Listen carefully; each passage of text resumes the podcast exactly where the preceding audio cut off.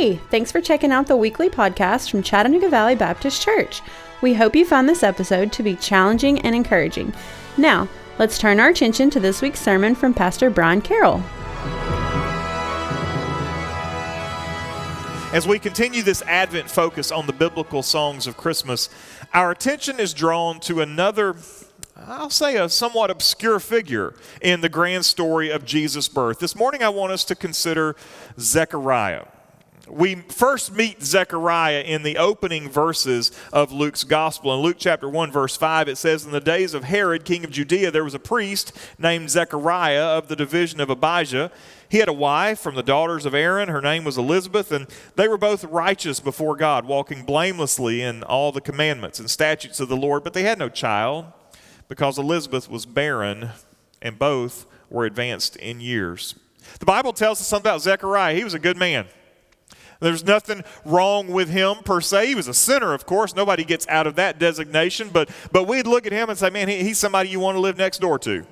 He's somebody that'd be good to sit down and have coffee with. Zechariah was somebody you'd love to sit around a campfire and tell stories with. Just a good guy. Just a good guy.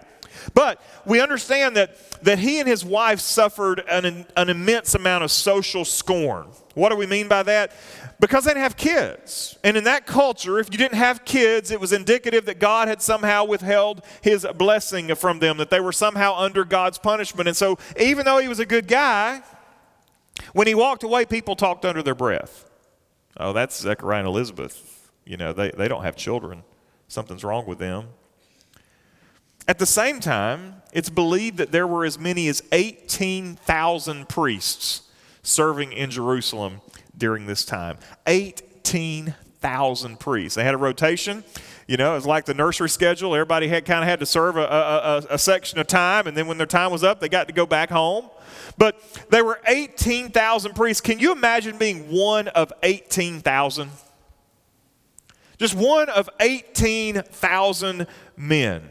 And knowing that everybody who knew your story was talking under their breath about you because of the social stigma. And so when we meet Zechariah, he's an older guy, he's got social stigma. He's just a one of among 18,000. He doesn't meet our definition of anyone who is great or powerful or prominent. He's not like Isaac Watts who's got 750 hymns to his name. He's not somebody like that. He's just a regular everyday guy. Just a regular, pa- just regular pastor in a regular church in a regular town. Doesn't amount to much. If he were to write a great hymn, it would have likely just been passed on with anonymous listed as the writer. But you know what we find so often in the Bible? It's this kind of obscurity where we see God really enjoying working.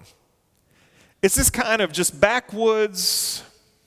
Uh, nobody to speak of where God really likes to work. God, when he saw Zechariah, he wasn't looking for a celebrity priest, he was looking for someone who could simply be defined as faithful.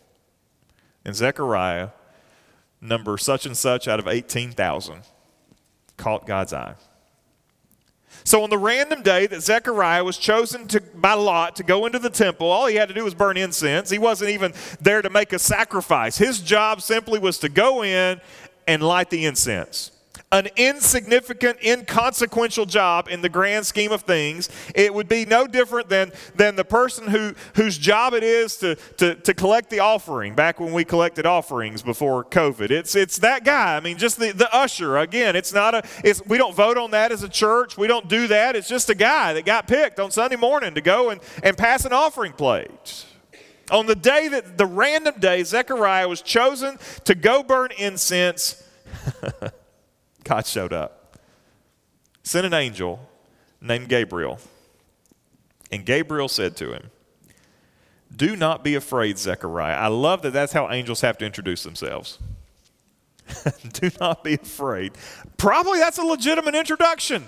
I've never encountered an angel, but I would suspect that if I were in the temple all by myself, burning the incense, and something showed up in there with me, you probably need to say, Don't be afraid.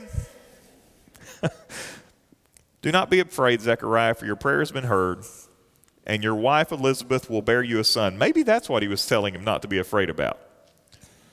He says, You shall call his name John, and you will have joy and gladness, and many will rejoice at his birth, for he will be great before the Lord. He must not drink wine or strong drink, and he will be filled with the Holy Spirit, even from his mother's womb. And he will turn many of the children of Israel to the Lord their God. And he will go before him in the spirit and power of Elijah to turn the hearts of the fathers to the children, and the disobedient to the wisdom of the just, to make ready for the Lord a people prepared. You see, what happened here is this was the return of Elijah that Malachi had pointed to 400 years earlier. This is, this is all happening here. On this random day that this random priest is sent into the temple to do an inconsequential job, the God of the universe shows up in the angel Gabriel and says, Buckle up, because I'm about to do something remarkable in your sight. And you know the story from here. Zechariah shows a little bit of doubt, just like you would. Lord, are you sure? You seen how old she is? That's what he's thinking. And so Gabriel said, Don't doubt the Lord. He tied Zechariah's tongue for the duration of Elizabeth's pregnancy, and Elizabeth said, Amen. and so he returns home to his wife, and she gets pregnant. We know how that happens. And lo and behold, the first Baptist preacher is born.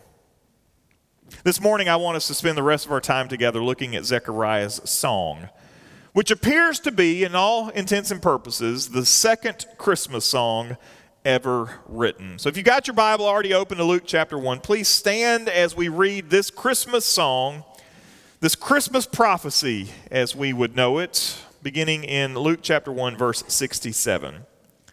And his father Zechariah was filled with the Holy Spirit and prophesied, saying, Blessed be the Lord God of Israel, for he has visited and redeemed his people, and has raised up a horn of salvation for us in the house of his servant David, as he spoke by the mouth of his holy prophets from of old, that we should be saved from our enemies and from the hand of all who hate us to show the mercy promised to our fathers and to remember his holy covenant, the oath that he swore to our father Abraham to grant us that we, being delivered from the hand of our enemies, might serve him without fear, in holiness and righteousness before him all our days. And you, child, will be called the prophet of the Most High. For you will go before the Lord to prepare his ways, to give knowledge of salvation to his people in the forgiveness of their sins because of the tender mercy of our God, whereby the sunrise shall visit us from on high, to give light to those who sit in darkness and in the shadow of death, to guide our feet into the way of peace. And the child grew, became strong in spirit, and he was in the wilderness until the day of his public appearance to Israel. God, thank you so much for the birth of John the declaration of his father, Zechariah. Thank you, Father, for the great and awesome things that you continue to do in our midst. May we apply and understand these words today. In Jesus' name I pray. Amen. Thank you. You can be seated. What we have just witnessed here in the story of the birth of Jesus is an incredibly significant moment. For 400 years, there have been no prophets. No prophets from God. No one has come to declare, Thus saith the Lord. And now, born to Zechariah and Elizabeth, who were advanced in years, is this prophetic forerunner to the Lord Jesus Christ. And Luke wants us to understand just how important his name actually is. You know, all of Zechariah's family believed something important about the baby. They said he ought to be named after his daddy. Zech Jr. is what they all wanted him to be called. But we understand that this baby has already been named because Gabriel has already told Zechariah what his name should be. Elizabeth already knows what his name should be. Remember, when something is named in the Bible, that is the way of staking a claim of authority over something. And so when God comes along and says, You are to name him John, God has named him and God has declared that he has authority over this young man. John may, in fact, be Zechariah and Elizabeth's baby, but God has made it very clear that He's got plans for this child. You know, notice something here. Neither Zechariah or Elizabeth are disappointed about God's plan for this baby. I mean, this is, uh, John's got a tall order. He's the forerunner to the Messiah. He's going to, I mean, his end is not pleasant. He has one of the most grotesque endings in the New Testament. And Zechariah and Elizabeth are not disappointed by it. They celebrate it, they embrace it, they recognize that God has shown himself faithful by his promise to give them a child. But in this child, God is demonstrating to the world a faithfulness to his very own word. Zechariah teaches us something very important here. And when we are confronted with God's faithfulness, the only thing that we can do is to offer praise and worship and thanksgiving. How else can you reply when God shows himself faithful? And listen, church, we live today on the shoulders of 2,000 years of history of Jesus' work in the world. And we can look beyond that into the Old Testament, and God has proven himself over and over and over and over again that he is faithful. His word is true. He keeps his promises. He has kept them in history and He will keep them today. He is faithful. So, what does Zechariah do? Moved by the Holy Spirit, he breaks out into this prophetic Christmas carol. And the first thing that I want us to glean from this song that Zechariah gives us is simply this God is faithful in his visitation. Uh, there's a real simple word here that's easy to miss. Go back to verse 68. Blessed be the Lord God of Israel, for he has visited and redeemed his people. If you're a scripture underliner highlighter, mark that word visit. That word visit. Our English understanding of the word is pretty simple, right? We appreciate the visit. We appreciate, I mean, especially after COVID, right? A visit is great. Somebody shows up at the house, a, a, a visit is good. Even for somebody who, who's like me, I'm kind of an introvert, right? I, I mean, uh, I, I, like, you know, give me a quiet place in the house where nobody's there. I mean, that, that's, that's, that's, that's money for me right there, right? I like a good visit. Like during COVID, I mean, when the mailman brought something to the porch, it's like, hey, you want to come in? You want, you want to talk? You want some coffee? Like, no, man, I, I got to deliver the mail. No, come on in, right? A visit is a visit. It's, it's just that. Friends come to visit, family comes to visit. We're accustomed to a visit. And even in the Christmas story, Jesus comes to a visit. He's not staying, he's here for a season, then he's going back to, back to heaven. But that word here's got just a little bit of a deeper meaning when you dig into it some. The word that's actually used here is the word that Paul and Peter use for bishop to describe an aspect of the pastoral office later on in the New Testament. So in the in Paul's letters and, and Peter's letters, he talks about the bishop. He's describing a role and function of the pastor, that office of leadership in the New Testament. And what it means is, is someone who looks at something intently. So the idea of, of pastoral responsibility is, is a, a person who is bishoping is someone who sees his people and takes time to visit them in their time of need. That is what the, the role of, of the bishop is. And Zechariah here is telling us that, that God is literally bishoping his people. In other words, that's an encouragement and a warning to us because God sees you and he knows your need. Listen to me today. God sees you today and he knows what your needs are. You bring your wants to Him, and God says, That's a want, that's not a need. You bring your needs to Him, God says, I know about that. I know about your need. God sees you and knows your need. You're not alone. You're not left to sort it out all by yourself. God has visited us and He continues to see and take note of our lives. There are no aspects of our lives that are hidden from Him. You say, uh oh. He knows your darkest secrets, but He also knows your greatest needs.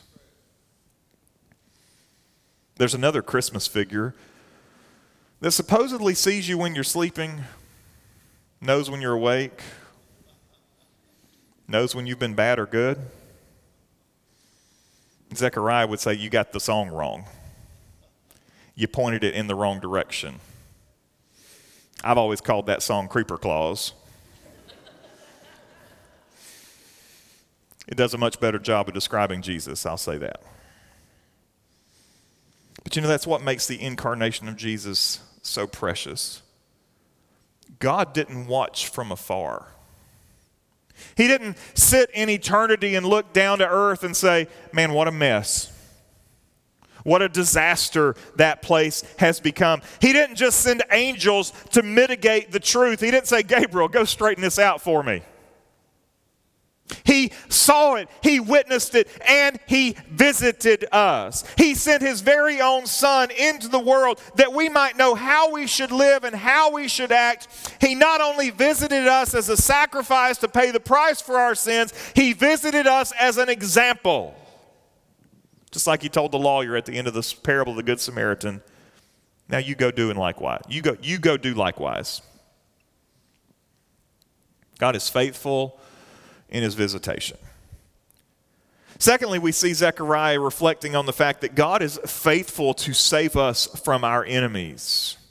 Zechariah would reflect on the fact that God has demonstrated himself over and over again to be faithful to rescue us and save us from our enemies. That's an interesting word, considering the fact that Israel has been subject to the rule of her enemies for quite some time the people of God in the Old Testament were very much accustomed to living under the rule of their enemies.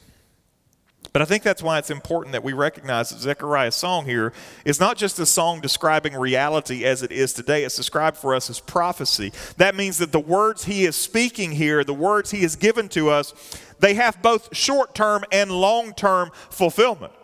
So when he looks forward to the day that the enemies of God are vanquished, when we think about being delivered from our enemies as the people of God, it doesn't mean that our lives are going to suddenly be freed from the attacks of those who are opposed to the gospel.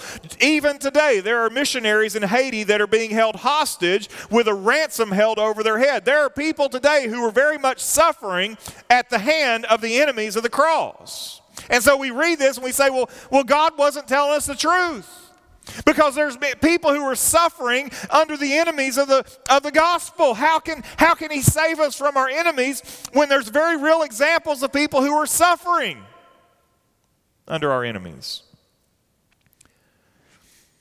Men and women, we have to have an eternal perspective.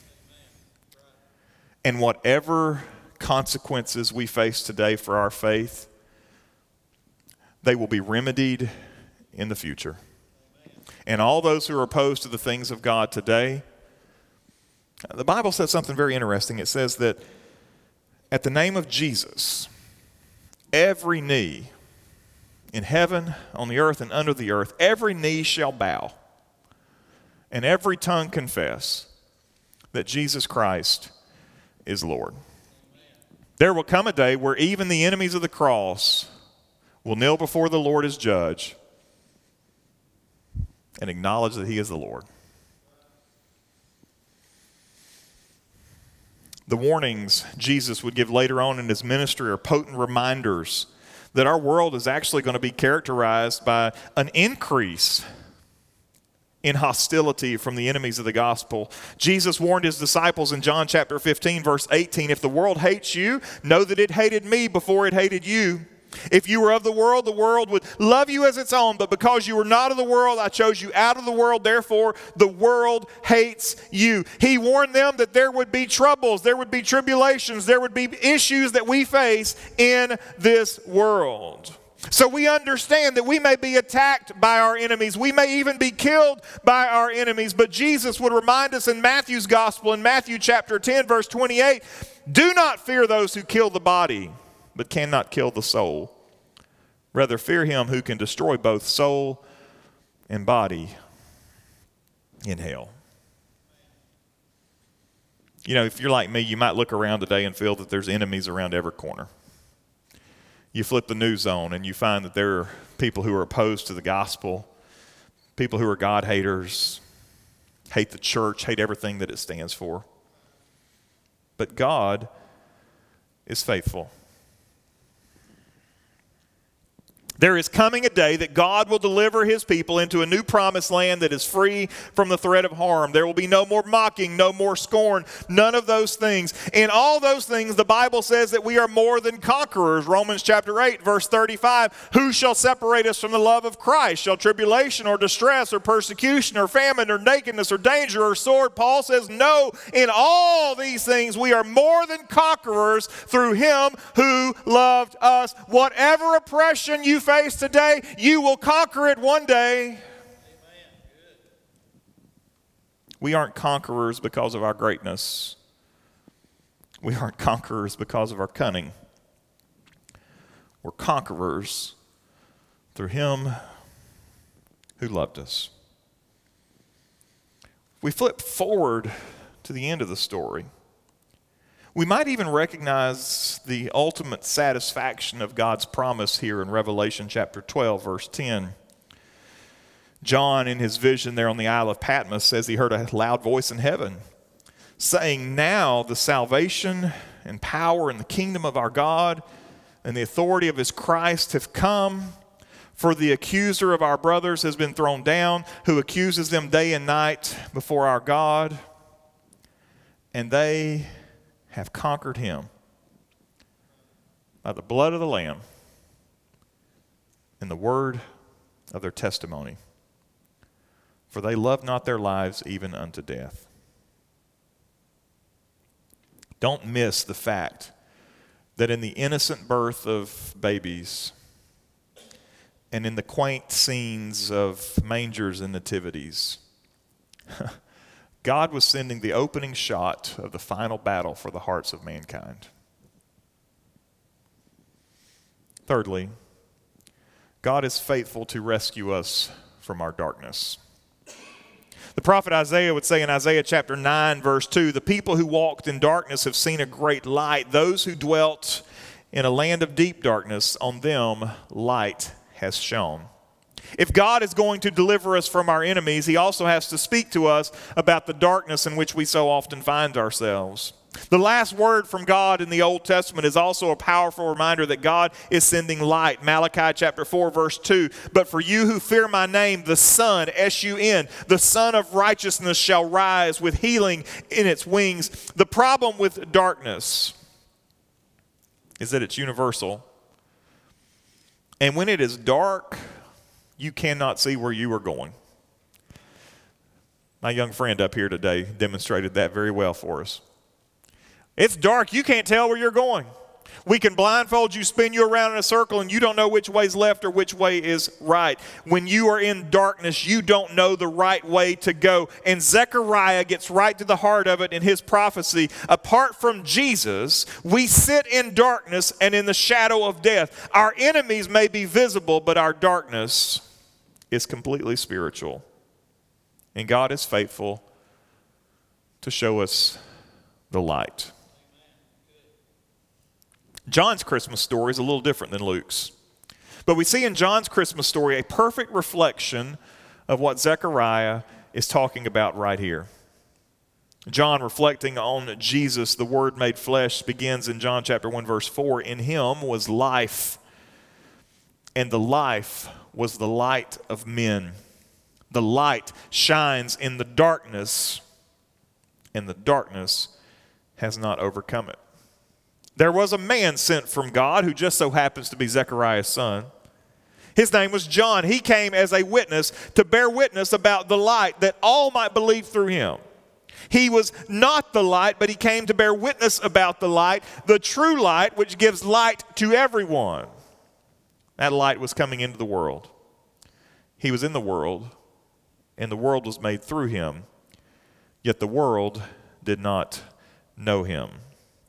He came to his own, and his own people did not receive him. But to all who did receive him, who believed in his name, who gave, he gave the right to become children of God, who were born not of blood, nor of the will of the flesh, nor the will of man, but of God. Some of you today, you may be really struggling this season. This has been hard. the, the things we've had to endure, the, the discernment we've had to muster, the, the challenges we've had to face, the loneliness we've had to overcome, the struggles we've had to endure, it may seem like it's never going to end. But I want to remind you of these things that Zechariah has pointed out to us. That if you're struggling this season, that God continues to visit you through the presence of the Holy Spirit. What does that mean? Your situation isn't lost to Him. He, he's not neglected you. He's not overlooked you. He's not abandoned you. He sees your need. He sees where you're at. He sees the desires of your heart. He sees your hurts. He sees your heartaches. He knows them all. It isn't lost on Him. And He hasn't turned His ear from your prayers. And even in this difficult season, if you're in Christ, He is continuing to shape you and mold you more and more into His image every single day. Zechariah reminds us that there are still battles to be fought in this life. The enemy may de- be defeated, but he is still very much on the prowl. The Bible says he's like a roaring lion looking for whom he may devour. And the challenge for us is to not grow weary in the fight we must remember that we can never think that the enemy has won because we understand that one day all of our enemies will be defeated. And Paul said in 1 Corinthians 15 26 that the last enemy to be defeated is death. And every day, we as Christians, we need to make sure that we approach our lives with our armor intact, understanding that all the enemies of the cross will be vanquished in due time and Christ shall reign victorious with all the saints. And then don't be overwhelmed by the darkness. Jesus' light continues to shine, and it continues to shine brightly. I vividly remember September the 16th, 2001. That was a few days after September 11th, 2001. That was the first Sunday after the terrorist attacks that struck our nation that terrible September morning. And I remember sitting in a sanctuary that day that was standing room only. There was nowhere left to sit, it was elbow to elbow. There was no room. Because people that day were stunned. For many, that was the first time that they had realized how dark and, and cold our enemies were. The darkness was real. And that day, Jesus and his church were the only places that light could be found. Because light shines in the darkness. But over the course of time, you know what happened? That crowd dwindled. And eventually, it was the same folks that were there September the 9th, 2001. I'm going to tell you, we're living in a season, I don't know, it feels like the darkness is real. Like you could reach out and touch it. And as the church today, we must continue to be a place of light, where the light of Christ shines brightly, where the gospel truth is proclaimed, where people who are literally lost in darkness can find the right pathway. As we move into this next year, I hope we, as the Church of the Lord Jesus Christ here in our community, that we'll recognize that our church is a place where we have to work to shine the light of Christ brightly into our own neighborhoods. I know we we jokingly talk about living in the buckle of the Bible Belt. That that everybody around us is a Christian. There's uh, literally more churches that are uh, per capita than anywhere else in the world right here in our own backyard. If that was the case, you'd think it'd be a whole lot different, wouldn't you? But it's not. There's lost folks everywhere, people walking in darkness everywhere who need to be pointed to Christ. And listen to me. Political parties aren't pointing people to Jesus. Presidents aren't pointing people to Jesus. Senators, congressmen, city councilmen, commissioners, it's not their job to point people to Jesus. Revival doesn't begin at the courthouse in Lafayette, it doesn't begin at the Gold Dome in Atlanta, and it doesn't begin at the White House in Washington. Revival begins in church houses. And it begins when we, as God's people, get serious about pushing back the darkness with the truth of the gospel. Because the only thing that fixes it, it's not legislation, it's not votes, it's not elections, because all those things change. Man, we could have the best Christian president next election, and he could pass all kinds of executive orders that, that do all kinds of things that we are like, yeah, that's good. And guess what happens when he's defeated? The next guy could go in and write the same executive orders that undo all of them. And we say, oh, that's bad. But man, if the church will start to minister to people and reach people with the gospel, you begin to change the world. And that's our task. And right now, in this season, when everybody's singing Jesus songs, there's no good a time as now to start making that happen. Would you pray me, please?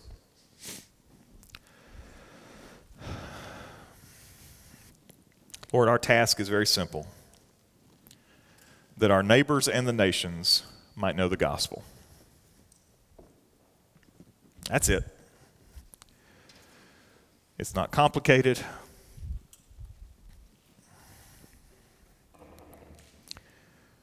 It is our task.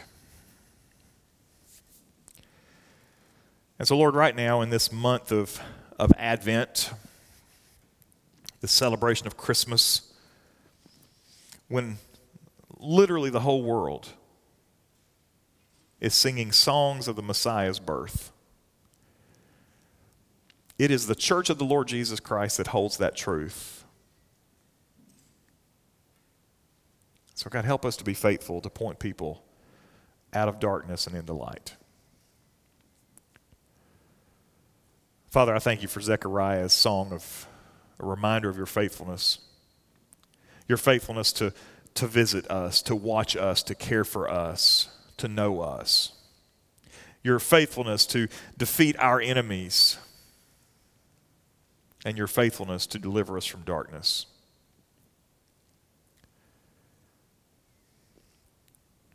All because of your great love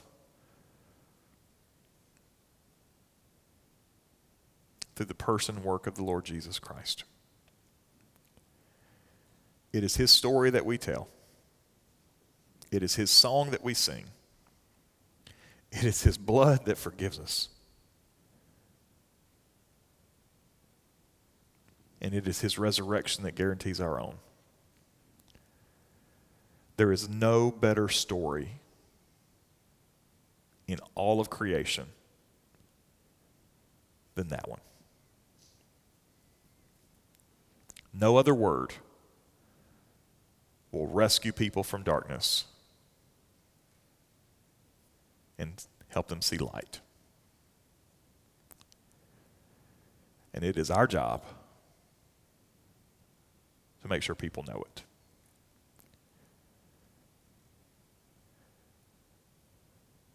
So God, if we're struggling right now, I would pray that in these moments that of reflection that we would reflect on your faithfulness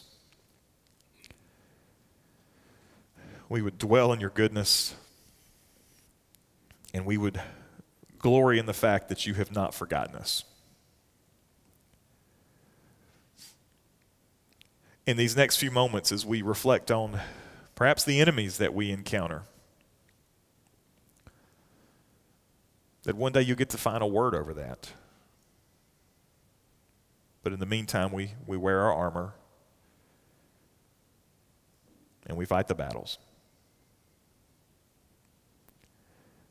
And if nothing else, that we would give thanks if we're your children, that you have rescued us from darkness and set us in the light. We know the way we should go. And Lord, if there's any here today who still dwell in darkness, if we were to ask them today, what happens when you die? They don't know the answer because they don't know where to go.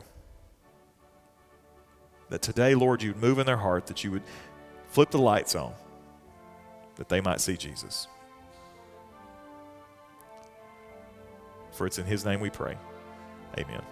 Thanks for listening. If you would like more information about Chattanooga Valley Baptist, check us out on the web at cvbchurch.org. If you would like to join in person, we worship every Sunday morning at 1045. We're just minutes from downtown Chattanooga. We hope to see you soon.